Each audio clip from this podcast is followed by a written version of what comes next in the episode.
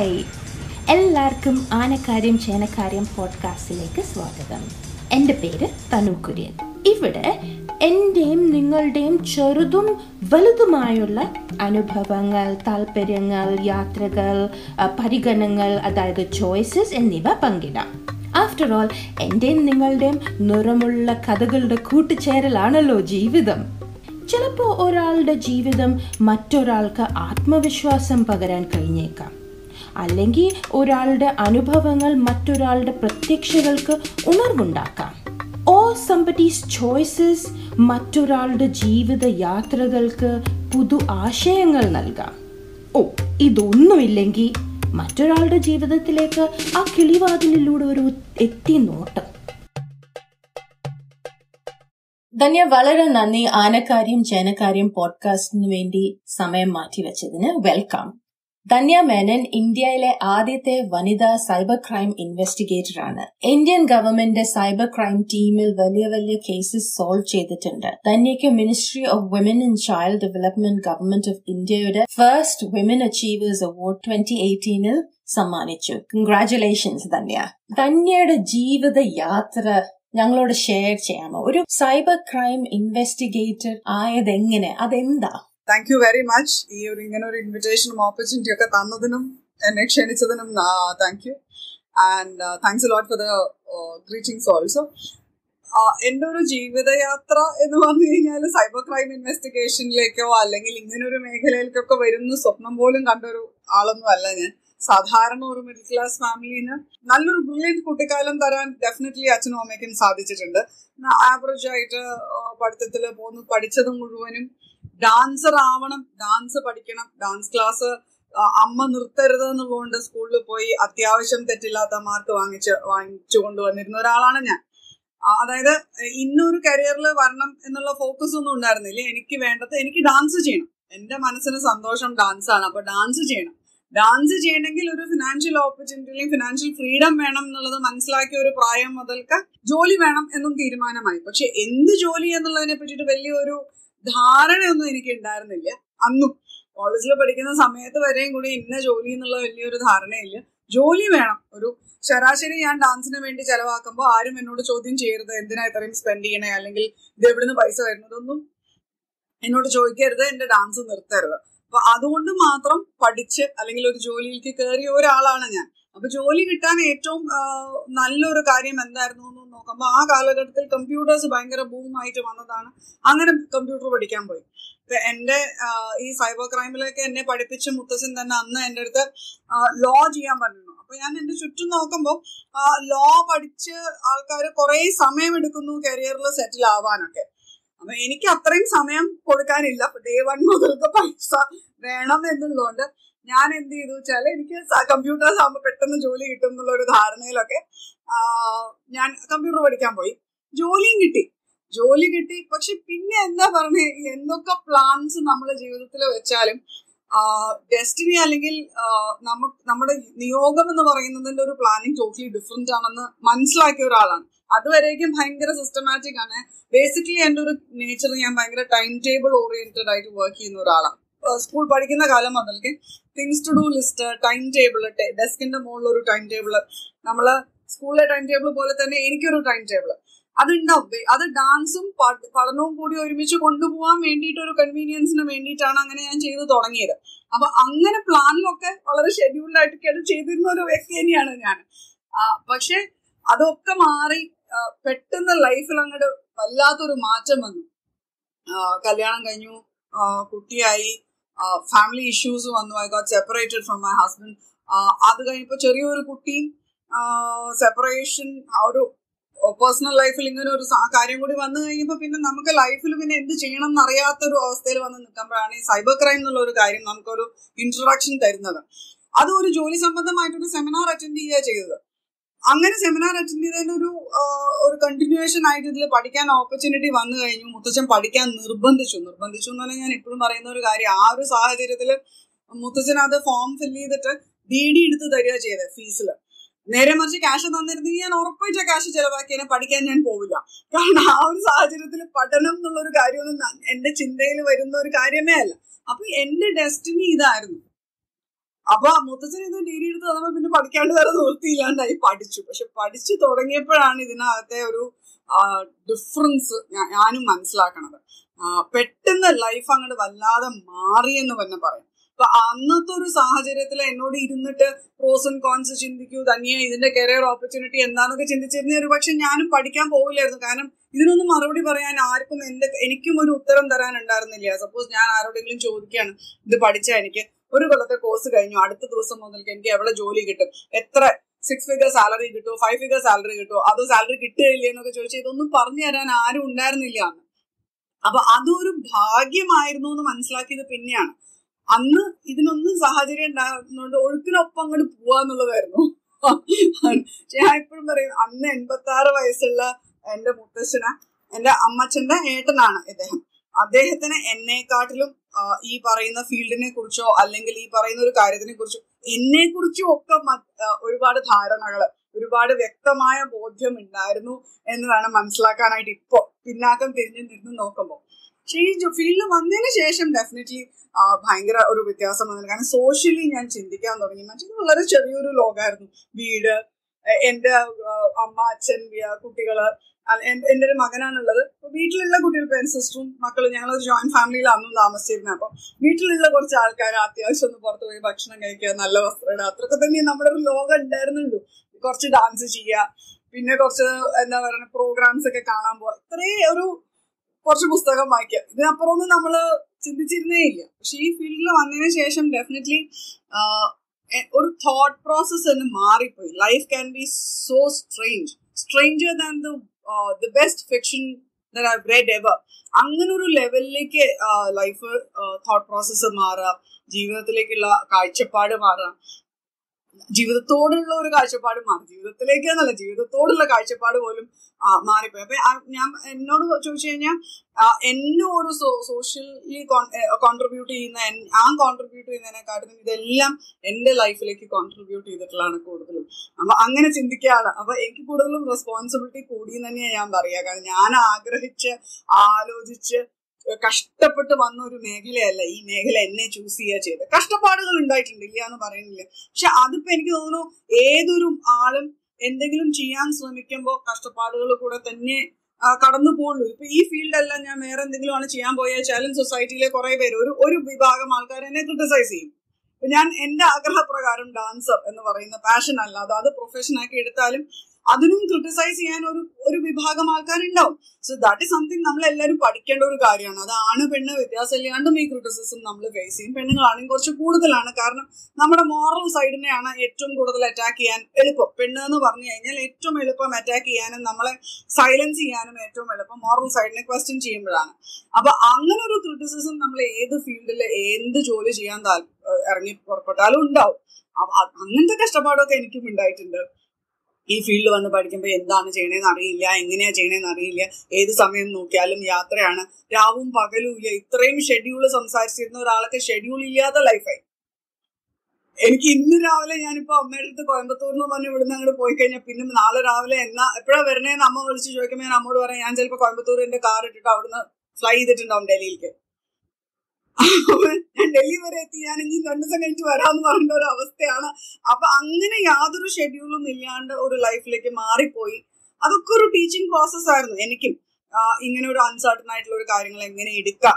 അങ്ങനെ വരുന്ന ഒരു സമയത്തും നമുക്ക് നമ്മുടെ കാര്യങ്ങൾ ചെയ്യാം. അല്ലെങ്കിൽ നമ്മുടെ ഒരു പ്രോഗ്രസിന് വേണ്ടിയിട്ട് നമ്മൾ കമ്മിറ്റ് ചെയ്ത കാര്യങ്ങൾക്ക് ആ ടൈം ഫ്രെയിമിൽ മീറ്റ് ചെയ്യാൻ എങ്ങനെ സാധിക്കും എന്നുള്ളതിന്റെ definitely breaking the glass ceiling എന്നൊക്കെ പറഞ്ഞ കാരണം നമ്മളെ തന്നെ അങ്ങ് വല്ലാതെ എക്സ്റ്റെൻഡ് ചെയ്യാറില്ല. നമ്മൾ ഓവർ ഓവർ എക്സ്റ്റെൻഡ് ചെയ്യുക നമ്മളെ കൊണ്ട് പറ്റുന്ന ആണോ എന്ന് നമുക്ക് ഉറപ്പില്ലാത്ത ഒരു കാര്യം പോലും ചെയ്യാൻ ധൈര്യപ്പെടുക. വേറെ നിവൃത്തിയില്ലാണ്ടാവുമ്പോൾ pushing us to that extend എന്ന് പറയുന്നത് അപ്പൊ അതൊക്കെ ഡെഫിനറ്റ്ലി ഒരു നല്ല ഒരു എക്സ്പീരിയൻസ് ആയിരുന്നു എനിക്ക്. എനിക്കൊരു ലേണിങ്ങും ആയിരുന്നു എന്ന് തന്നെ പറയാം. സോ ഐ വുഡ് സേ എന്നെ ചൂസ് ചെയ്തു ഈ ഒരു കരിയർ ഇനിയിപ്പോ എന്താ വെച്ചാൽ ഈ കരിയറിൽ നിന്നിട്ട് എനിക്ക് ലോകത്തിന് തിരിച്ച് if the universe chose me for this career ഈ കരിയറിൽ നിന്ന് യൂണിവേഴ്സിന് എന്തൊക്കെ ചെയ്യാൻ പറ്റും?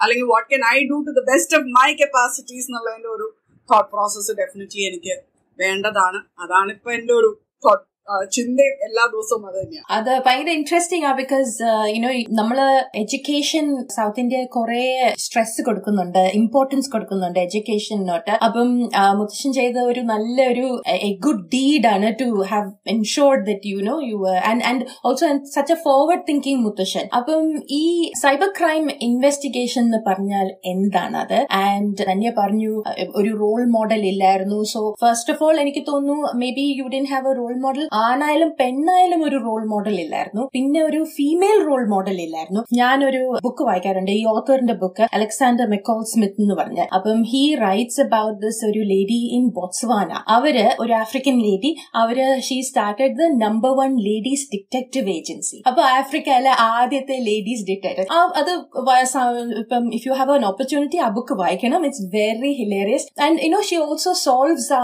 പ്രോബ്ലംസ് ഒക്കെ നല്ലതായിട്ട് സോൾവ് ചെയ്യുന്നതൊക്കെ. ആൻഡ് ഒരു സീരീസ് കുറെ ബുക്സ് ഉണ്ട് അതിൽ. അപ്പം അവിടെയും യുനോ ഹെർ സ്ട്രഗിൾ ആ ലേഡീസ് ഡിക്റ്റേറ്റീവ് ആയി number one ladies detective first ladies detective അതുപോലെ what were your experience in that and ഈ സൈബർ ക്രൈം എന്ന് പറഞ്ഞാൽ എന്തുവാ? ഇൻവെസ്റ്റിഗേഷൻ എന്ന് പറഞ്ഞാൽ എന്തുവാന്നൊന്ന് എക്സ്പ്ലെയിൻ ചെയ്യാമോ? ആക്ച്വലി സൈബർ ക്രൈം എന്ന് പറഞ്ഞു കഴിഞ്ഞാൽ anything that is related to digital space ആണ്. അതായത് നമ്മുടെ മൊബൈൽ ഇന്റർനെറ്റ് ഇന്നിപ്പോ അങ്ങനെ അല്ലാത്ത ഒരു മേഖലയും ഇല്ല. നമ്മുടെ I D cards banking transactions എല്ലാം. ഒരു പതിനേഴ് കൊല്ലം മുമ്പ് ഞാൻ സ്റ്റാർട്ട് ചെയ്യുമ്പോൾ വളരെ ക്ലിയർ കട്ട് ആയിട്ട് കമ്പാർട്ട്മെന്റലൈസ് ചെയ്തിട്ടാണ് സ്റ്റാർട്ട് ചെയ്തത്. കമ്പ്യൂട്ടറിന് ഒരു കാര്യം ഇന്റർനെറ്റിന് ഒരു കാര്യം മൊബൈലിന് ഒരു കാര്യം. മൊബൈലിൽ നിന്ന് ഒരുപാട് ഓപ്പറേറ്റിംഗ് സിസ്റ്റംസും ക്രോസ് ജോണേഴ്സും ഒക്കെ ഉണ്ടായിരുന്നു. അപ്പൊ അങ്ങനത്തെ കുറെ കാര്യങ്ങൾ ആ സമയത്ത് വാട്ടർ ടൈറ്റ് കമ്പാർട്ട്മെന്റ്സ് ആയിട്ട് തന്നെ നമ്മൾ സ്റ്റാർട്ട് ചെയ്തതാണ്. അപ്പൊ അങ്ങനെ റിലേറ്റഡ് ആയിട്ടുള്ള എന്ത് കാര്യത്തിലും ഒരു ക്രൈം നടന്ന ക്രൈം എന്ന് പറഞ്ഞാൽ അരുതാത്തത് നടന്നു കഴിഞ്ഞാൽ ഒരു ക്രിമിനൽ ക്രിമിനൽ ഒഫൻസ് എന്ന് പറഞ്ഞു കഴിഞ്ഞാൽ എനിക്ക് ഇഷ്ടമല്ലാത്തൊരു കാര്യം എന്റെ അടുത്തേക്ക് നടന്നാൽ അല്ലെങ്കിൽ എനിക്ക് അൺആക്സെപ്റ്റബിൾ ആയിട്ടുള്ള ഒരു കാര്യം നടന്നാൽ ലോജിക്കലി കംസ് എന്റെ ക്രിമിനൽ ഒഫൻസ് പിന്നെ അതിന് എന്താണ് ലീഗൽ ഓപ്പർച്യൂണിറ്റീസ് എന്നുള്ളതാണ്. ലീഗൽ ലീഗൽ ആയിട്ടുള്ള ഒരു കാര്യമാണോ ഇല്ലീഗൽ ആയിട്ടുള്ള ഒരു കാര്യമാണോ അതിന് എനിക്കൊരു ലീഗൽ റിക്കോഴ്സ് ഉണ്ടോ കോടതിയിൽ എനിക്ക് സമീപിക്കാൻ പറ്റുമോ ഇങ്ങനെയുള്ള കുറേ കാര്യങ്ങളാണ്. അതിനകത്ത് മാത്രമാണ് നമുക്ക് ചാലഞ്ച് വരുന്നത്. ടെക്നിക്കലി ചാലഞ്ച് ഒന്നും ഇല്ല. കാരണം ടെക്നിക്കലി ഇപ്പൊ ഇൻവെസ്റ്റിഗേറ്റേഴ്സ് ഉപയോഗിക്കുന്ന ടൂൾസ് ആണെങ്കിലും ക്രിമിനൽസ് ഉപയോഗിക്കുന്ന ടൂൾസ് ആണെങ്കിലും ഒരേ സാധനങ്ങൾ തന്നെയാണ്. അതുകൊണ്ട് ഒരു വ്യത്യാസവും അതിനകത്തില്ല. ചാലഞ്ച് മുഴുവനും നിയമവശത്തിലാണ്. ലീഗാലിറ്റിയിലാണ് ഓൺ പ്രോസസ് ഓഫ് ലീഗാലിറ്റിയിലാണ് കാരണം ചാലഞ്ച് എന്ന് പറയുന്ന ഒരു കാര്യം ലീഗാലിറ്റി എന്ന് പറഞ്ഞാൽ നമ്മൾ ഇന്ത്യൻ ലോ ഇന്ത്യൻ പെർസ്പെക്റ്റീവിലാണ് നമ്മളിത് പഠിക്കുക പക്ഷെ അതേസമയം നമ്മൾ ഡീൽ ചെയ്യുന്ന ക്രൈംസ് ക്രോസ് ബോർഡർ ആയിരിക്കും. ആ കൺട്രിയിൽ വേറൊരു കൺട്രിയിലെ കാര്യങ്ങൾ വേറൊരു സെർവർ വേറൊരു കൾച്ചറൽ ബാക്ക്ഗ്രൗണ്ട് വേറൊരു ലീഗൽ ബാക്ക്ഗ്രൗണ്ട് അപ്പൊ അങ്ങനത്തെ കുറെ കാര്യങ്ങൾ വരുമ്പോഴാണ് ലീഗാലിറ്റി ആണ് ഇതിനകത്ത് ഏറ്റവും വലിയ പ്രോബ്ലം വരുന്നത്. To bring it under this umbrella of legality അതിൽ കുറച്ച് ചാലഞ്ചസ് ഒക്കെ വരാറുണ്ട്. പിന്നെ ഈ പറഞ്ഞ പോലെ ഞാൻ എനിക്ക് റോൾ മോഡൽ ഇല്ലായിരുന്നു ഈ ഒരു കരിയറിൽ എന്നുള്ളത്. ആണ് പെണ്ണ് വ്യത്യാസമില്ലാതെ തന്നെ റോൾ മോഡൽ ഇല്ലായിരുന്നു എന്ന് പറയുന്നത് ശരിയാണ്. അത് കരിയർ റോൾ മോഡൽസേ ഇല്ലാതുള്ളൂ. നമുക്കൊക്കെ എല്ലാ ജീവിതത്തിലെ റോൾ മോഡൽസ് ഇഷ്ടം പോലെയാണ്. Every day I have found every person ഇപ്പൊ എന്റെ ഒരു ക്ലയന്റ് ഇവിടെ വന്ന് സംസാരിക്കുമ്പോൾ പോലും ചിലപ്പോൾ എനിക്ക് തോന്നാറുണ്ട് മൈ ഗോഡ് അവരുടെ ഒരു സ്ട്രെങ്ത്തിന്റെ ഒരു പോർഷൻ എനിക്ക് ഉണ്ടായിരുന്നെങ്കിൽ I could have done magic ചിലപ്പോൾ തോന്നാറുണ്ട്. കാരണം ചിലവർ വന്നിരിക്കുമ്പോൾ they gone through so much but still they manage to smile എന്റെ മുമ്പിൽ വന്നിരുന്നിട്ട് ഹലോ എന്ന് പറയുമ്പോൾ ഒരു ചിരിക്കാൻ എന്റെ മുഖത്ത് നോക്കി ചിരിക്കാൻ എനിക്കൊന്നും ചിലപ്പോൾ ഞാൻ ആ സീറ്റിലായിരിക്കണേ ചില എനിക്ക് അതിനുള്ള ഒരു കപ്പാസിറ്റി ഉണ്ടാവില്ലായിരിക്കും അപ്പൊ അങ്ങനെ പല കാര്യങ്ങളും നമ്മളെ പഠിപ്പിക്കുന്നത് ചുറ്റും നോക്കിയാൽ പഠിപ്പിക്കുന്ന ഒരുപാട് കാര്യങ്ങളുണ്ടാവും. അങ്ങനെ എനിക്ക് റോൾ മോഡൽസ് ഇഷ്ടപ്രകാരമുണ്ട്. അതിപ്പോ ലേഡീസ് ജെൻസ് എന്നൊന്നും ഇല്ലാട്ടോ ഒരുപാട് പേര്. From people in my house or family തന്നെ എനിക്ക് ഒരുപാട് പേരുണ്ട്. Like you know my ex mother in law my grandmother എന്റെ ഒരു ഫോസ്റ്റർ മദർ ഉണ്ടായിരുന്നു. കുറച്ചു കാലം ഞാൻ എറണാകുളം ഒറ്റയ്ക്ക് താമസിച്ചിട്ടുണ്ടായിരുന്നു. അപ്പൊ എന്റെ നെയ്ബർ ഉണ്ടായിരുന്നു. ഒരു കോളേജ് പ്രിൻസിപ്പൾ ആയിട്ട് റിട്ടയർ ചെയ്തിട്ടുള്ള ഒരു ലേഡി ഉണ്ടായിരുന്നു. ഇനി ആണുങ്ങൾ നോക്കുകയാണെന്നുണ്ടെങ്കിലും അങ്ങനെയും ഇഷ്ടം പോലെ ഇപ്പൊ എന്റെ എന്നെ പഠിപ്പിച്ച മുത്തശ്ശനാണെന്നുണ്ടെങ്കിലും എന്റെ ടീച്ചേഴ്സ് കുറച്ച് ടീച്ചേഴ്സ് ഉണ്ട്. അങ്ങനെയാണെന്നുണ്ടെങ്കിലും എന്റെ ഒപ്പം പഠിച്ചവര് എന്റെ കുട്ടികൾ എന്റെ ഡാൻസിന്റെ സ്റ്റുഡൻസിൽ പോലും ചിലവരുടെ അടുത്ത് നിന്ന് ഞാൻ ഒരുപാട് inspired ആവാറുണ്ട്. The way they bring bring bring out things അപ്പൊ എനിക്ക് അതിന് റോൾ മോഡൽസിന് എനിക്കൊരു ക്ഷാമം തോന്നിയിട്ടില്ല. ഈ ഫീൽഡിൽ കൈപിടിച്ച് കൊണ്ടുവരാനായിട്ട് ആൾക്കാർ ആളുണ്ടായിരുന്നില്ല. അത് എനിക്ക് തോന്നുന്നു ബോത്ത് പ്ലസ് ആൻഡ് മൈനസ് ആണ്. എന്നെ സംബന്ധിച്ചോളം അത് എനിക്ക് by the grace of God pluses ആയിട്ടാണ് വന്നിട്ടുള്ളത്. അതിന്റെ ഒരു ആ ഒരു സമയത്ത് കൺഫ്യൂസ്ഡ് സ്റ്റേറ്റ് ഓഫ് മൈൻഡിൽ നിൽക്കുന്ന സമയത്ത് എനിക്ക് പ്രോസ് ആൻഡ് കോൺസ് അനലൈസ് ചെയ്യാനുള്ള ഒരു ഫ്രീഡം ഭഗവാൻ തന്നില്ല. ദൈവം ഡെസ്റ്റിനി തന്നില്ല. ആ സമയത്ത് life was in a total mess personal life മെസ്സാണ് and being in Kerala small town Thrissur എന്ന് പറയുമ്പോൾ when you are going through a separation with with problems then you know it's like hell and you have a little child yes അപ്പൊ ഇഷ്ടം പോലെ financial problems ഉണ്ടാവുക അങ്ങനത്തെ കൂടെ ഇങ്ങനെ ഒരു സെപ്പറേഷൻ അങ്ങനെ ഒരുപാട് കാര്യങ്ങൾ ആ സമയത്ത് ഒരുമിച്ച് വന്നുകൊണ്ട് ഇനി ഇത് ചെയ്താൽ എന്തായിരിക്കും ചെയ്തില്ലെങ്കിൽ എന്തായിരിക്കും ആരെങ്കിലും ഉണ്ടാവോ എന്നെ ഹെൽപ്പ് ചെയ്യാന്നുള്ളതിൽ ഡെയിലി ഇറ്റ് വാസ് ക്രൈസിസ് അപ്പൊ എനിക്ക് ചിന്തിക്കാനുള്ള ഒരു സമയം തന്നില്ല. എല്ലാം കഴിഞ്ഞിട്ട് ഇപ്പൊ ഇരുന്ന് ആലോചിക്കുമ്പോൾ അങ്ങനെ ചിന്തിക്കാൻ സമയം കിട്ടാഞ്ഞതും ഒരു ഭാഗ്യമാണ് എനിക്കൊരു റോൾ മോഡൽ അല്ലെങ്കിൽ കൈപിടിച്ച് ഇതിനകത്ത് കൊണ്ടുവരാനായിട്ടുള്ള ആൾക്കാർ ഇല്ലാഞ്ഞതും ഒരു ഭാഗ്യമാണ്. അല്ലെങ്കിൽ ഞാൻ first woman cyber crime investigator പിന്നെ ആവില്ല. Will be somebody in front of me or head of me അല്ലെ? അപ്പൊ ഇപ്പൊ അതായിട്ടുണ്ട്. ഇനിയിപ്പൊ ആര് എത്ര പേര് വന്നാലും ഈ ഒരു ടൈറ്റിൽ ബിലോങ്സ് ടു മീ ഇനി every second person you meet becomes a cyber crime investigator എന്നുണ്ടെങ്കിൽ ദിസ് ടൈറ്റിൽ ഇസ് മൈൻ അത് എനിക്കൊരു ബ്ലസ്സിംഗ് ബ്ലെസ്സിംഗ് തന്നെയാണ്. അപ്പൊ അങ്ങനെ നോക്കി കഴിഞ്ഞാൽ നല്ല കുറെ കാര്യങ്ങൾ ജീവിതത്തിൽ സംഭവിച്ചിട്ടുണ്ട് all all thank God yes that is very very good നമ്മുടെ പാത്ത് എടുക്കുമ്പോൾ നമ്മളത് ചില ആൾക്കാർ like you said in the beginning of your life you had all your schedules and everything else and and then how your life change is without the schedule so you can take the good from each of those bits അപ്പം ഈ cyber crime എന്ന് പറയുമ്പം do you think it's something that needs to be taught ഒരു സ്കൂളിൽ as a subject not for people not just for people interested in you know joining the field for work but also for their own safety cyber crime nu പറഞ്ഞിട്ട് especially because like you mentioned ഇപ്പം phones ഒക്കെ നമ്മൾ എത്ര use ചെയ്യുന്നുണ്ട് and all the you know children ഇപ്പം ദേ use it like I mean അവർക്ക് എന്ത് ഈസിയാ കുറെ പുതിയ ആപ്പ് കണ്ടിട്ട് സ്നാപ്ചാറ്റും ഒക്കെ അതൊക്കെ പഴയതായി ഇപ്പൊ പുതിയ വേറെ കുറെ കാണുമായിരിക്കും. അപ്പം അതെങ്ങനെയാ സേഫ് ആയിട്ട് യൂസ് ചെയ്യുന്നത്? ഹൗ ടു അപ്പം ഡു തിങ്ക് ദറ്റ് അതൊരു അതൊരു കോഴ്സ് ആക്കണം schools and കോളേജസിൽ so that people know how to how to be safe I should thank you for this question കാരണം എന്താ വെച്ചാൽ ഈ പറയുന്ന ഒരു കാര്യം പുഷ് ചെയ്യാൻ ശ്രമിച്ചു തുടങ്ങിയിട്ട് ഇപ്പൊ പതിനൊന്ന് കൊല്ലമാവും. പല ഗവൺമെന്റ്സ് ആയിട്ടും പല സ്കൂൾസ് ആയിട്ടും സംസാരിച്ച് ഞങ്ങൾ as an N G O or as a collective പോലും ഞങ്ങൾ ഇത് പുഷ് ചെയ്യാൻ ശ്രമിച്ചു തുടങ്ങിയിട്ട് പതിനൊന്ന് കൊല്ലം കഴിഞ്ഞു. Two thousand ten is when we started initially പക്ഷെ അൺഫോർച്ചുനേറ്റ്ലി ഇപ്പോഴും വളരെ വിരലിൽ എണ്ണാവുന്ന സ്കൂളുകാരാണ് ഇപ്പൊ സൗത്ത് ഇന്ത്യയിൽ who agree to sign up with certain things and teach this among the children വളരെ ഇമ്പോർട്ടന്റ് ആണ് ഈ ഒരു കാര്യം. കാരണം നമ്മുടെ ഫണ്ടമെന്റൽ റൈറ്റ്സ് അറിയുന്ന പോലെ നമ്മുടെ കോൺസ്റ്റിറ്റ്യൂഷൻ അറിയുന്ന പോലെ നമ്മുടെ ജനറൽ ലോ അറിയുന്ന പോലെ it doesn't mean the section അറിയണം അതെന്നല്ല. നമ്മുടെ റൈറ്റ്സ് ആൻഡ് റെസ്പോൺസിബിലിറ്റീസ് എന്താന്ന് കുഞ്ഞുങ്ങളെ വളരെ ചെറുതിലെ തന്നെ നോർമൽ ടെറസ്ട്രിയൽ വേൾഡിൽ പഠിപ്പിക്കുന്ന പോലെ തന്നെ ഇമ്പോർട്ടന്റ് ആണ് ഇതിനകത്ത് പഠിപ്പിക്കുന്നത്. കാരണം ഇതിലാണ് ഇനി അവരുടെ ഫ്യൂച്ചർ ഇഷ്ടപ്പെട്ടാലും ഇല്ലെങ്കിലും നമുക്ക് ഇതില്ലാതെ ഇപ്പൊ ജീവിക്കാൻ പറ്റില്ല. അപ്പൊ അടുത്ത ജനറേഷൻ ഇത് ഒരിക്കലും ഇല്ലാതെ ജീവിക്കാൻ പറ്റില്ല. അപ്പൊ അവരെ ഇത് യൂസ് ചെയ്യാൻ കൃത്യമായിട്ട് കറക്റ്റ് ആയിട്ട് യൂസ് ചെയ്യാൻ നമ്മൾ പഠിപ്പിച്ചു തന്നെ പറ്റുള്ളൂ. അല്ലാതെ നമുക്ക് അതിനകത്ത് വേറെ ഓപ്ഷൻ ഇല്ല. ഇല്ലാതെ ചിന്തിച്ചുകൂടെ എന്നൊക്കെ ചോദിച്ചാൽ അങ്ങനെ ഒരു സംഭവം നടക്കില്ല. ഇനി അങ്ങനെ നമുക്ക് ഈ ഒരു മേഖല ഇല്ലാതെ അല്ലെങ്കിൽ കമ്പ്യൂട്ടേഴ്സും മൊബൈൽ ഫോൺസും സാധനങ്ങളും ഒന്നും ഇല്ലാതെ ഒന്ന് ജീവിക്കാൻ ശ്രമിച്ചൂടെന്ന് വെച്ചാൽ ഒരു ദിവസം ഒന്ന് ശ്രമിച്ചു നോക്കൂ. പറ്റില്ല നമ്മളെ കൊണ്ട്. പിന്നെ എങ്ങനെ ഈ ഒരു എന്താ ഈ ഒരു സ്പേസിൽ ജനിച്ചു വീണ മക്കളൊക്കെ എങ്ങനെ പറ്റും? അപ്പൊ അവരെ പഠിപ്പിക്കേണ്ടത് വളരെ ഇമ്പോർട്ടന്റ് ആണ്. അത് കരുക്കലമാക്കിയാലും ശരി സൈഡ് സബ്ജക്റ്റ് ആക്കിയാലും ഓപ്ഷണൽ സബ്ജക്റ്റ് ആക്കിയാലും വിരോധമില്ല. എങ്ങനെയെങ്കിലും ഒക്കെ അവരെ ഒന്ന് പഠിപ്പിച്ചാൽ will we can hope or you know look forward to a safer generation എന്നാണ് എന്റെ ഒരു personal opinion. They've been trying to push this through schools and through uh, educational departments for the last 11 years. But we're yet to see a remarkable change.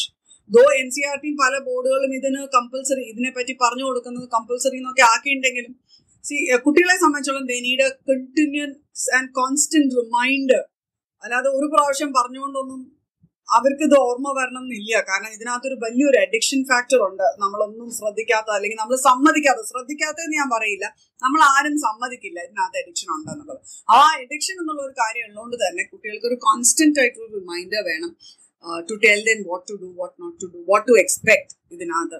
അപ്പൊ അത് നമുക്ക് definitely അതൊരു കരിക്കുലത്തിൽ വന്നു കഴിഞ്ഞാൽ വളരെ നല്ലൊരു കാര്യമായിരിക്കും. ഐ അഗ്രി അപ്പം റീസെന്റ് ഞാൻ നെറ്റ്ഫ്ലിക്സിൽ ഒരു ഡോക്യുമെന്ററി കണ്ടു. അതിന്റെ പേര് ഞാൻ മറന്നുപോയി. ബട്ട് അബൌട്ട് സോഷ്യൽ മീഡിയ അതിൽ ഗൂഗിളിൽ ജോലി ചെയ്യുന്ന ആൾക്കാരും ആപ്പിളിൽ ജോലി ചെയ്യുന്ന ആൾക്കാരും ഒക്കെ ഫേസ്ബുക്കിലൊക്കെ തന്നെ അവർ ദേ ടോക്ക് അബൌട്ട് ഹൗ ഈ ആപ്സ് ഒക്കെ ദേ ആർ ആർട്ടിഫിഷ്യൽ ഇന്റലിജൻസ് ഉപയോഗിച്ച് ഹൗ ദേ ട്രാക്ക് നിങ്ങൾ യൂസ് ചെയ്യുന്ന എങ്ങനെയായി? ആൻഡ് ഹൗ അത് ആപ്സ് ആൾക്കാരെ എന്താ പറയുന്നത് push people to interact more with with that app and how അവർ അവരുടെ ഇൻഫർമേഷൻ എങ്ങനെയാ യൂസ് ചെയ്യുന്നത് ഒക്കെ. അപ്പം ഐ തിങ്ക് ആ if you can if you see that documentary maybe you can add it to your list of things you as when you do your presentation സ്കൂളിൽ ചെയ്യുമ്പം കാണിക്കാം. എന്താ പറയുന്നത് ഇത് ഇത് കണ്ടോ?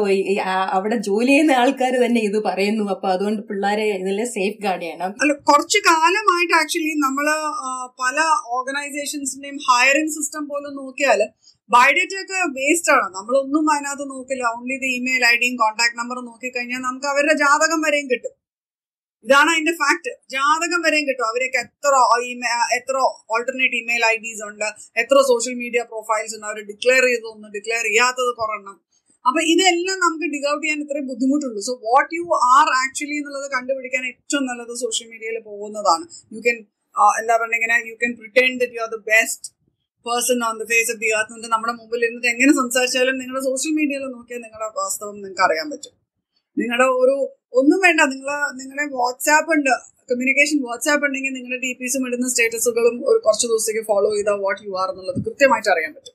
അപ്പൊ അങ്ങനെ വളരെ കോൺഷ്യസ് ആയിട്ട് ആരുപയോഗിച്ചാലും അതിനും ഒരു പേഴ്സണൽ സൈഡ് വരും. അപ്പൊ അതിന് ഡിഗ് ഔട്ട് ചെയ്യാൻ വളരെ എളുപ്പമാണ് ഈ ഒരു കാര്യം ഇപ്പോ കുറച്ച് കാലമായിട്ട് നടക്കുന്ന ഒരു കാര്യമാണ് ആക്ച്വലി അപ്പൊ ഇത് എങ്ങനെയാണ് യൂസ്ഫുൾ എന്ന് പറഞ്ഞാൽ റിസർച്ച് സെന്റേഴ്സിനൊക്കെ വളരെ യൂസ്ഫുൾ ആണ്. പ്രോഡക്റ്റ് ഡിവൈസിങ്ങിന് വളരെ യൂസ്ഫുൾ ആണ്.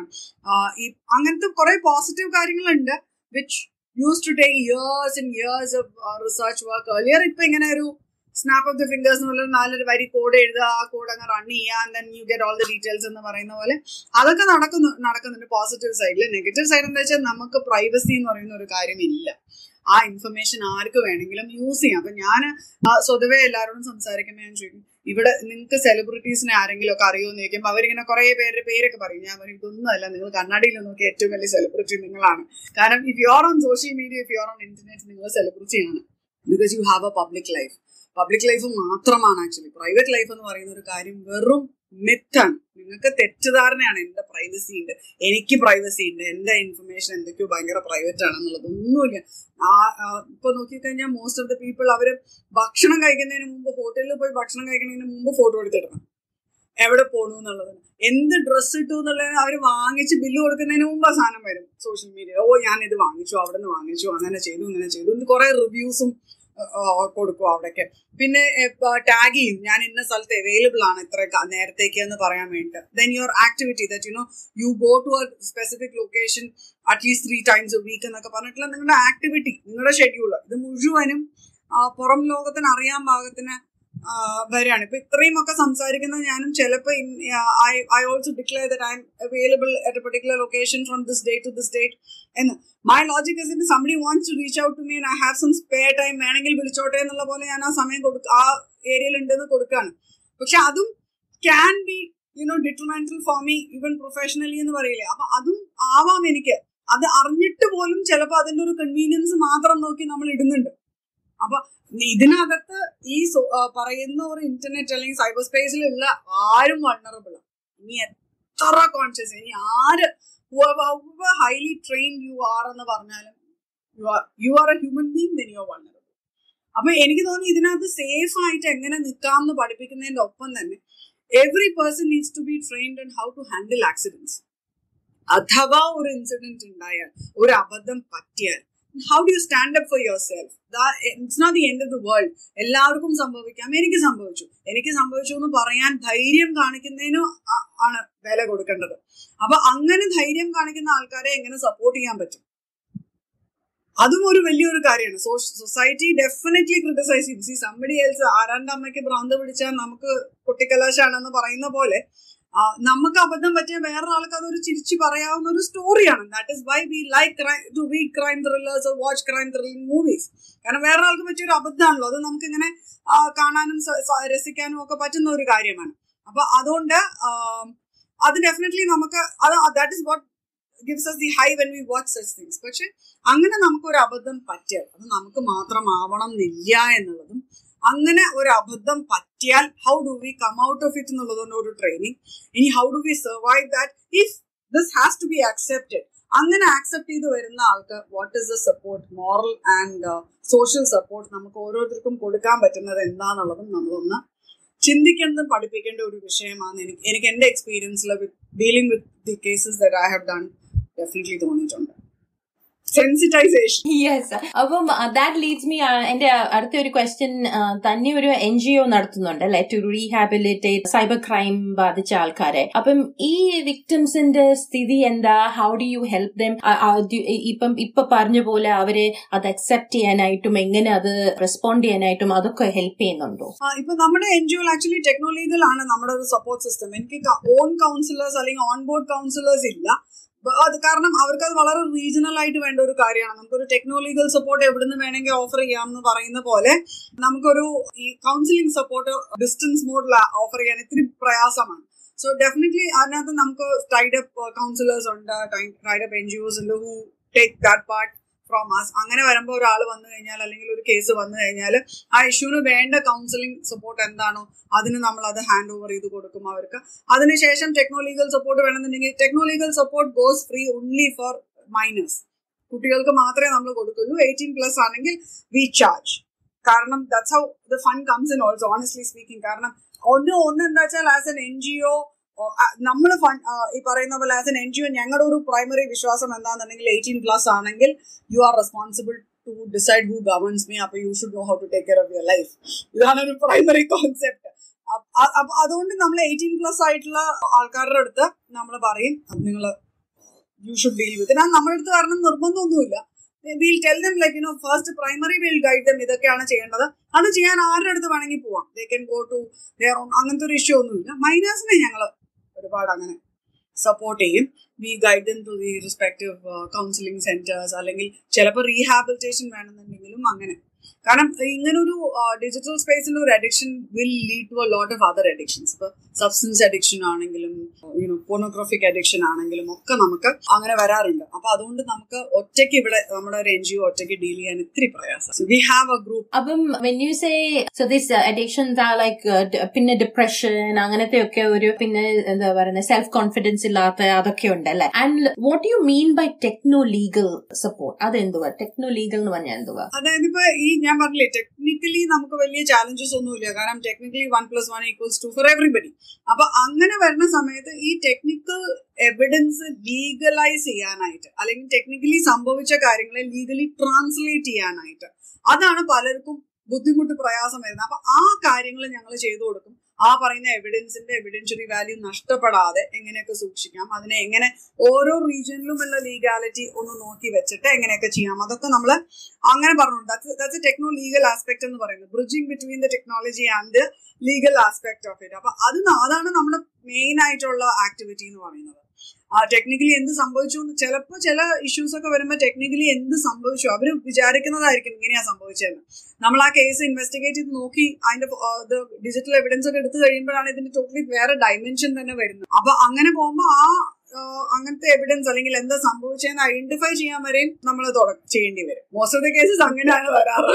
സൗണ്ട്സ് വെരി ഇൻട്രസ്റ്റിംഗ് അതൊരു എന്താ പറയുന്നത് എസ്പെഷ്യലി ലൈക്ക് യു സൈഡ് ഈ ക്രൈം ത്രില്ലർ ഒക്കെ വായിക്കുന്ന ആൾക്കാർക്കും പിന്നെ സാവധാൻ ഇന്ത്യയും ഒക്കെ കാണുന്ന ആൾക്കാർക്ക് ഇത് ഭയങ്കര ഒരു എക്സൈറ്റ്മെന്റ് അല്ലെ? ആ അങ്ങനത്തെ ഒരു മൈൻഡ് ഉണ്ടെങ്കിൽ it's also good feel to go into ഒരു ഇൻവെസ്റ്റിഗേറ്റീവ് മൈൻഡ് ഉണ്ടെങ്കിൽ. നമുക്കിപ്പോ ഈ പറഞ്ഞ കഥകൾ പറയുമ്പോൾ ഒരു എക്സൈറ്റ്മെന്റ് അല്ലെങ്കിൽ ഇൻട്രസ്റ്റ് മാത്രമേ ഉള്ളൂ കേട്ടോ ഇത്തിരി ഡിപ്രസിംഗ് ആണ്. കാരണം ഇതിനൊരു ഒരു ഇഷ്യൂ എന്താ വെച്ചാൽ nobody comes in tells you there and fine everybody who comes in sits in front you അവർക്ക് പറയാനുള്ളത് കഥകൾ സങ്കടമായിട്ടുള്ള കഥകൾ മാത്രമേ ഉള്ളൂ. ആ വന്നിരിക്കുമ്പോൾ അവർക്ക് ലൈഫ് ആൻഡ് ഡെത്ത് ആണ് അപ്പോ അങ്ങനത്തെ കുറെ ഇഷ്യൂസ് ഉണ്ട്. ഡെയിലി രാവിലെ മുതൽക്ക് വൈകുന്നേരം വരെ അല്ലെങ്കിൽ the whole day twenty four അവേഴ്സിൽ എത്ര നേരം യു സ്പെൻഡിങ് ആ നേരം മുഴുവനും നമുക്ക് കേൾക്കാനുള്ളത് ഇഷ്യൂസ് ഇഷ്യൂസ് ഇഷ്യൂസ് ഇഷ്യൂസ് മാത്രമാണ് അതിനകത്ത് വേറെ വേറൊരു കാര്യം എന്താ വെച്ചാൽ ഒരു ഇഷ്യൂ നടന്നു കഴിഞ്ഞാൽ അവരുടെ ലൈഫിനെ നമുക്ക് തിരിച്ച് പഴയ പോലെ ആക്കിയ ഒരു ചരിത്രമില്ല നമ്മളൊരു ലീഗൽ റിക്കോഴ്സ് ടെക്നിക്കൽ റിക്കോഴ്സ് ഒക്കെ നമ്മൾ പറഞ്ഞു കൊടുക്കും ഒരു ഹോപ്പ് കൊടുക്കും സ്റ്റാർട്ട് ഫ്രം ദ ബിഗിനിങ് എന്നൊക്കെ പറയാമെന്നല്ലാതെ where it's where it was അവിടേക്ക് തിരിച്ച് നമ്മൾ കൊണ്ടേ എത്തിച്ച ഒരു എക്സ്പീരിയൻസ് എനിക്കില്ല. ടു ബി വെരി ഫ്രാങ്ക് ഇല്ല. പതിനേഴ് കൊല്ലമായിട്ട് ഒറ്റ കേസിൽ പോലും ഇല്ല. അപ്പൊ അങ്ങനെ ചിന്തിക്കുമ്പോ ഇത്തിരി സ്കേറി അല്ലേ? ഇത്തിരി അങ്ങനത്തെ ആ ഒരു as a human being as a mother ഇത്തിരി ഡിസ്റ്റർബിംഗ് ആണ്. എനിക്ക് ആ ഡാൻസറിന്റെ ഒരു ചെറിയ ഒരു ഇമോഷണൽ സ്റ്റേറ്റ് ഇപ്പോഴും ഇത്തിരി ആക്റ്റീവ് ആയതുകൊണ്ടായിരിക്കും അത് ഇത്തിരി ഡിസ്റ്റർബിംഗ് ആണ്. ഇപ്പോഴും ചില സമയത്ത് ഇറ്റ്സ് ഡിസ്റ്റർബിംഗ് ഇപ്പൊ എന്റെ കൂടെ തന്നെയാണ് എന്റെ മകൻ ഓർമ്മ വെച്ച കാലം മുതൽക്ക് അവൻ എന്റെ കൂടെ ഇങ്ങനെ whenever he has a holiday എന്റെ കൂടെയാണ് വരാൻ ആൻഡ് ഹോളിഡേസ് ഒന്നും എൻജോയ് ചെയ്യാൻ ഞങ്ങൾക്ക് പറ്റിയിട്ടില്ല. Most of the time I won't work അപ്പോ വർക്കിൽ അവനും അങ്ങനെ ഇൻവോൾവ് ആവും. അപ്പൊ അവന്റെ ഒക്കെ ഇതിനകത്ത് എന്താ വെച്ചാൽ അമ്മയ്ക്ക് അല്ലാണ്ട് വേറെ ഒരാൾക്കും ഇമാതിരി ഭ്രാന്ത് വരില്ല ചെയ്യാ ഇങ്ങനെ ഒരു പണി ചെയ്യാനായിട്ട്. ഞാൻ എന്നെ നോക്കുക വേണ്ടെന്നാണ് അവൻ പറഞ്ഞത് ഈ ഒരു ഫീൽഡിലേക്ക്. Never never security cyber security aspect അവൻ ഓക്കെയാണ് I mean he's okay with legal aspects of it അതൊന്നും പ്രശ്നമില്ല. പക്ഷെ ഈ പറയുന്ന പോലെ ഒരു child ആസ്പെക്ടിലേക്കൊന്നും his is no you mad അത് അത്ര ഒരു ഇത്തിരി ഡിസ്റ്റർബിങ് ആണ്. ഐ തിങ്ക് എന്റെ ഓഫീസിലൊക്കെ ചോദിച്ചു കഴിഞ്ഞാൽ ഇത്തിരി എല്ലാവർക്കും most of my people support your with me they feel as a story ഇതെല്ലാം കഴിഞ്ഞു കഴിഞ്ഞാൽ ബാക്കിയുള്ളവരോട് പറയുമ്പോഴുള്ള ഒരു എക്സൈറ്റ്മെന്റ് ബാക്കിയുള്ളവരോട് ഇപ്പൊ എല്ലാവരും ഒരു വിചാരം എന്താ വെച്ചാലും ഇപ്പൊ നമ്മുടെ ഇന്റേൺസ് തന്നെ ഇവിടെ വരും. റിസർച്ചിനും ഇന്റേൺസിനും വരുമ്പോൾ അവർ ആദ്യം വരുമ്പോൾ അവരുടെ വിചാരം സിനിമയിലൊക്കെ കാണുന്ന പോലെ മമ്മൂട്ടിയും സുരേഷ് ഗോപിയൊക്കെ തോക്കെടുത്ത് ടേട്ടേ എന്നൊക്കെ പറഞ്ഞ് കാണിക്കുന്ന പോലെ വലിയ എക്സൈറ്റ്മെന്റ് എന്നാ വിചാരം.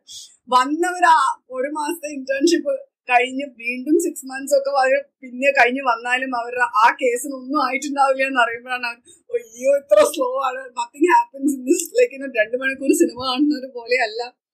ആ ഒരു റിയാലിറ്റിയോടായിട്ടുള്ള അഡ്ജസ്റ്റ്മെന്റ് ഇത്തിരി ഡിപ്രസിംഗ് ആണ്. പക്ഷെ യാ ഐ തിങ്ക് എല്ലാ ദിവസവും പിന്നെ ഞങ്ങൾ ഇൻ മൈ ഓഫീസ് ഞങ്ങൾ എല്ലാവരും ബീസേ ആരെങ്കിലും ഒരാളുടെ ലൈഫിലെങ്കിലും ഒരു ഹോപ്പ് കൊടുക്കാൻ പറ്റും. നമുക്ക് ദി എൻഡ് നമുക്ക് ഫൈറ്റ് ചെയ്യാം. വി അതേ വിധി എന്ന് പറഞ്ഞ ഒരു ഹോപ്പ് കൊടുക്കാം. അപ്പൊ ആ കൊടുക്കുന്നതിന് ഒരു സന്തോഷം ഉണ്ടല്ലോ that definitely adds value to life അപ്പൊ അതൊരു ഒരു കോമ്പിനേഷൻ അല്ലെ? ഒരു മനക്കട്ടി വേണം ഈ ജോലി ചെയ്യാനായിട്ട്. എമ്പത്തി വേണം എന്നാലേ എന്താ വന്നിരിക്കുന്ന ആൾക്കാരുടെ ആ ഫീലിംഗും അവരെന്താ ചെയ്തതിന്റെ ആ അണ്ടർസ്റ്റാൻഡിങ് കിട്ടാനായിട്ടും. പിന്നെ ഒരു ഇൻവെസ്റ്റിഗേറ്റീവ് മൈൻഡ് വേണം. ഇത് ഇത് ഏത് ഡിഫറെന്റ് ആസ്പെക്ട്സ് അപ്പൊ ഒരു ബ്ലിങ്കേർഡ് വ്യൂ അല്ലാതെ എല്ലാ വഴിയും എക്സ്പ്ലോർ ചെയ്യാനായിട്ടുള്ളത് അല്ലെ? But at the end of the day എന്നിട്ട് നമ്മൾ നമ്മൾ ഏതായാലും നമ്മൾ സിനിമ കാണുമ്പോഴും ഒക്കെ ഉണ്ട് there are some cases where you are not going to get the justice at the end of it അത് നമുക്ക് മനസ്സിൽ വേണം. പക്ഷെ ജസ്റ്റിസ് കിട്ടുമ്പോൾ ഭയങ്കര സന്തോഷം. അല്ലെ? അപ്പം അപ്പൊ ഇതിൽ ഇതെല്ലാം കൂടെ എല്ലാ ദിവസവും ട്വന്റി ഫോർ സെവൻ പോലെ ജോലിയുണ്ട് ഇങ്ങനെ. ഇതിൽ നിന്ന് ബ്രേക്ക് എന്താ? വാട്ട് ഈസ് യുവർ ഹോബി അല്ലെ ബ്രേക്കിനായിട്ട് എന്താ ചെയ്യുന്നത് തന്നെ? എനിക്കാണ് എന്റെ ഏറ്റവും വലിയ ബ്രേക്ക് എന്റെ ഫാമിലിയാണ് ഇപ്പോ ബാക്ക് ഇവിടുന്ന് എന്റെ ഓഫീസിൽ നിന്ന് വീട്ടിലേക്ക് ഡ്രൈവ് ചെയ്ത് പോകണമെങ്കിൽ ഒരു പതിനേഴ് കിലോമീറ്റർ ഡ്രൈവ് ചെയ്യണം ഡെയിലി അപ്പൊ വെനവർ ഐ മീൻ തൃശ്ശൂർ.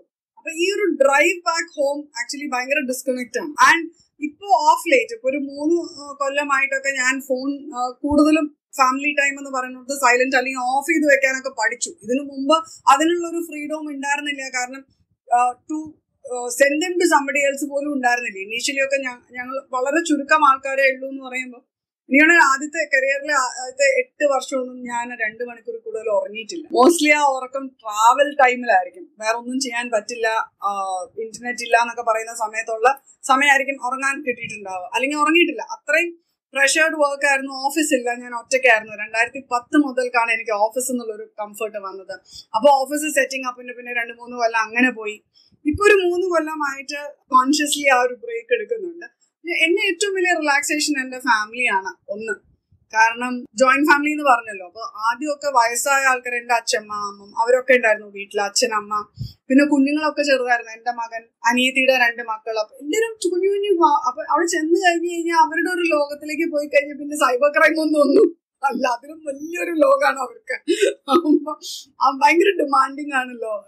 പ്രായമായവരും കുട്ടികളും ഒരുപോലെ ഡിമാൻഡിങ് അല്ലേ? അപ്പോ ആ ഡിമാൻഡിൽ നമ്മൾ അതങ്ങോട്ട് പോകും പിന്നെ എന്റെ പാഷൻ എന്ന് പറയുന്നത് ഡാൻസ് ആണ്. My connect to my all my T അല്ലെങ്കിൽ സൂപ്പർ പവർ എന്ന് പറയുന്ന എന്റെ ഒരു വിശ്വാസത്തിലേക്ക് കണക്ട് ചെയ്യുന്നത് ഡാൻസ് ആണ്. അപ്പൊ അതിലേക്ക് ഞാൻ കൊടുക്കുന്ന ഒരു സമയം ഞാൻ കുറച്ച് വായിക്കാനും അല്ലെങ്കിൽ പെർഫോം ചെയ്യാനും ഒരു പുതിയൊരു സോങ് എടുത്തിട്ട് അതിനെ കൊറിയോഗ്രഫി ചെയ്യാനും അത് പഠിപ്പിക്കാൻ.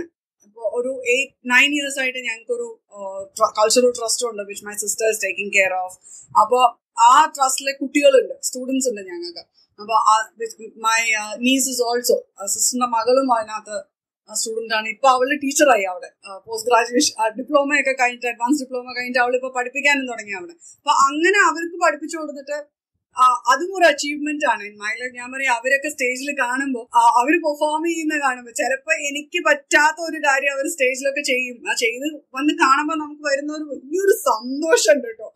അത് ഏത് ട്രോഫിയെക്കാട്ടിലും വലുതാന്ന് പറയും. അങ്ങനത്തെ അതൊക്കെയാണ് എന്റെ ഒരു റിലാക്സേഷൻ എന്ന് പറയുന്നത്. ഐ ലൈക്ക് ഡ്രൈവിംഗ് എനിക്ക് വായിക്കാൻ ഇഷ്ടമാണ്. ഒരുപാട് വായിക്കും. ഞാൻ കിട്ടിയതൊക്കെ വായിക്കും. Academic non academic dance related if you want religious spiritual എന്ന് പറഞ്ഞാൽ എന്ത് വായിക്കും. ഒരുപാട് ഡ്രൈവ് ചെയ്യും. പിന്നെ ഞങ്ങൾ എല്ലാരും കൂടിയിട്ട് ഫാമിലി എല്ലാരും കൂടിയിട്ട് എനിക്ക് കാസർഗോഡ് വർക്ക് എന്ന് പറഞ്ഞ് കാറിലാ പോണെന്ന് വെച്ചാൽ എല്ലാവരും കാറിൽ കയറി ഇരിക്കും. അപ്പൊ കാസർഗോഡ് വരെ ഞങ്ങൾക്ക് ഞങ്ങൾക്കൊരു ഡ്രൈവ് അതൊക്കെയാണ് എന്റെ ഒരു റിലാക്സേഷൻ എന്ന് പറയുന്നത്. പിള്ളേരായിട്ട് ഇടികൂടുന്നത് കാരണം അവരുടെ അടുത്ത് ഞാൻ ഇപ്പോഴും ചിലപ്പോ ഈ പഴയ ടൈം ടേബിളിന്റെ സാധനം റജീമൊക്കെ വെക്കാൻ ശ്രമിക്കും. അവരുടെ അടുത്ത്. ശ്രമിക്കുമ്പോ അതുകൊണ്ട് അവർ അവരുടെ ഒബ്ജക്റ്റ് ചെയ്യൂല. ഇപ്പൊ എട്ട് മണിക്ക് ചെയ്യണം എന്ന് പറഞ്ഞാൽ എട്ട് അഞ്ചായ എന്താ കുഴപ്പമെന്ന് ചോദിക്കും കുട്ടികളെ തിരിച്ച് നമ്മുടെ വീട്ടിൽ. അപ്പൊ അത് ഭയങ്കര ഇറിറ്റേറ്റിംഗ് ആണ്. ഒരു അടി ദെൻ ദ എന്ന് പറയില്ല. അപ്പൊ വീട്ടിൽ അതൊരു ഒച്ചപ്പാടുമ്പോഴോ അതൊക്കെ തന്നെയാണ് നമ്മുടെ റിലാക്സേഷൻ ദാറ്റ്സ് വെരി ഗുഡ് അതൊരു നല്ലൊരു ഫാമിലിയുടെ backing ഉണ്ടോണ്ട് it's it's really good to take ഇത്രയും ഹെവി ആയിട്ടുള്ള ഒരു വർക്ക് ഫീൽഡിൽ നിന്ന് വരുമ്പം യു നീഡ് അത്. വീട്ടിൽ വരുമ്പം ഇറ്റ്സ് ലൈക്ക് നമ്മൾ ഇവിടെ തണുപ്പത്ത് നിന്ന് അകത്ത് വരുമ്പോ ആ കോട്ടൊക്കെ ഊരി എടുക്കുമ്പോ ഒരു ആശ്വാസം ഉള്ള പോലെ it's it's really good to do that actually തുടക്കകാലത്ത് ഞാൻ ഇതാണ് ഫീൽഡ് ചെയ്യണേന്ന് വീട്ടിൽ അവർക്ക് റിയലൈസ് വാട്ട് ഇറ്റ് വാസ് അപ്പൊ ഒരു അംഗീകാരം ഒന്നും ഉണ്ടായിരുന്നില്ല. ഇപ്പൊ കുട്ടികളൊക്കെ കുറച്ചും കൂടി വലുതായി കഴിയുമ്പോൾ പിള്ളേരുടെ തോന്നലായി അയ്യ ആരാ ഈ അമ്മ പറഞ്ഞത് കേൾക്കാൻ അവിടെ ഇരിക്കണേ? I mean for normal mother you know this stupid mother at home അപ്പോ അമ്മ പറയുന്നത് കേൾക്ക ആരാന്നുള്ളത് ഒരു കോൺസെപ്റ്റ് ആയി. Back home I mean I don't have this or or I don't have this privilege of being some something special at all അമ്മ ഇന്നും വേണമെങ്കിൽ ബ്രേക്ക്ഫാസ്റ്റ് ഉണ്ടാക്കി വെച്ച അമ്മ ഇതാണോ ബ്രേക്ക്ഫാസ്റ്റ് വേണമെങ്കിൽ കഴിച്ചാൽ മതി എന്ന് പറയും. luckily, thankfully, for my parents, I've been uh, this, the daughter always. For my children, I've been the stupid mother always. അപ്പൊ പിന്നെ അപ്പം വീട്ടിലെ ഡോട്ടറും മദറും വെളിയിലാണ് എക്സ്പേർട്ട് ആൻഡ് യുനോ എല്ലാരും ഓരോ വാക്കും എല്ലാരും കേട്ട് അത് അനീസ് എന്താ പറയുന്നത് follow it hopefully hopefully so Taniya thank you so much for joining us today. And എനിക്ക് തോന്നുന്നത് വളരെ വളരെ ഇൻഫോർമേറ്റീവ് ആയിരുന്നു. ആൻഡ് ഐ തിങ്ക് ഇത് കേൾക്കുന്ന ആൾക്കാർക്കും ഒരു ഐഡിയ വരും. നമ്മൾ ഓർക്കും സെലിബ്രിറ്റീസ് ഒക്കെ എത്ര അവരുടെ ലോകത്ത് ഇങ്ങനെ ലൈഫ് ഇസ് ഓൺലൈൻ പക്ഷെ നമുക്കും അതൊരു പോസിബിലിറ്റി ആണ്. അതുകൊണ്ട് we have to be very careful about I hope അത് ലിസ്ണേഴ്സ് ഇത് കേട്ടിട്ട് അവർക്ക് അതും മനസ്സിലാവും. And good luck with your work and continue with your dancing and uh, creativity and all the best for everything. And once again, thank you for joining us. Thank you very much for inviting me over. Thank you. നന്ദി കേട്ടുകൊണ്ടിരുന്നതിന് അഭിപ്രായങ്ങൾ അറിയിക്കുമല്ലോ ഒപ്പം നിർദ്ദേശങ്ങളും subscribe ചെയ്യാൻ മടി വേണ്ട കേട്ടോ share ചെയ്യാൻ മനസ്സ് പറഞ്ഞാൽ ഒട്ടും താമസിക്കരുതേ ഷെയർ വീണ്ടും ആന ചേനയോട് കഥ പറയുന്നത് കേൾക്കാൻ വരുമല്ലോ അതാ ആനക്കാര്യം ചേനക്കാര്യം വീണ്ടും കേൾക്കും വരെ മംഗളം.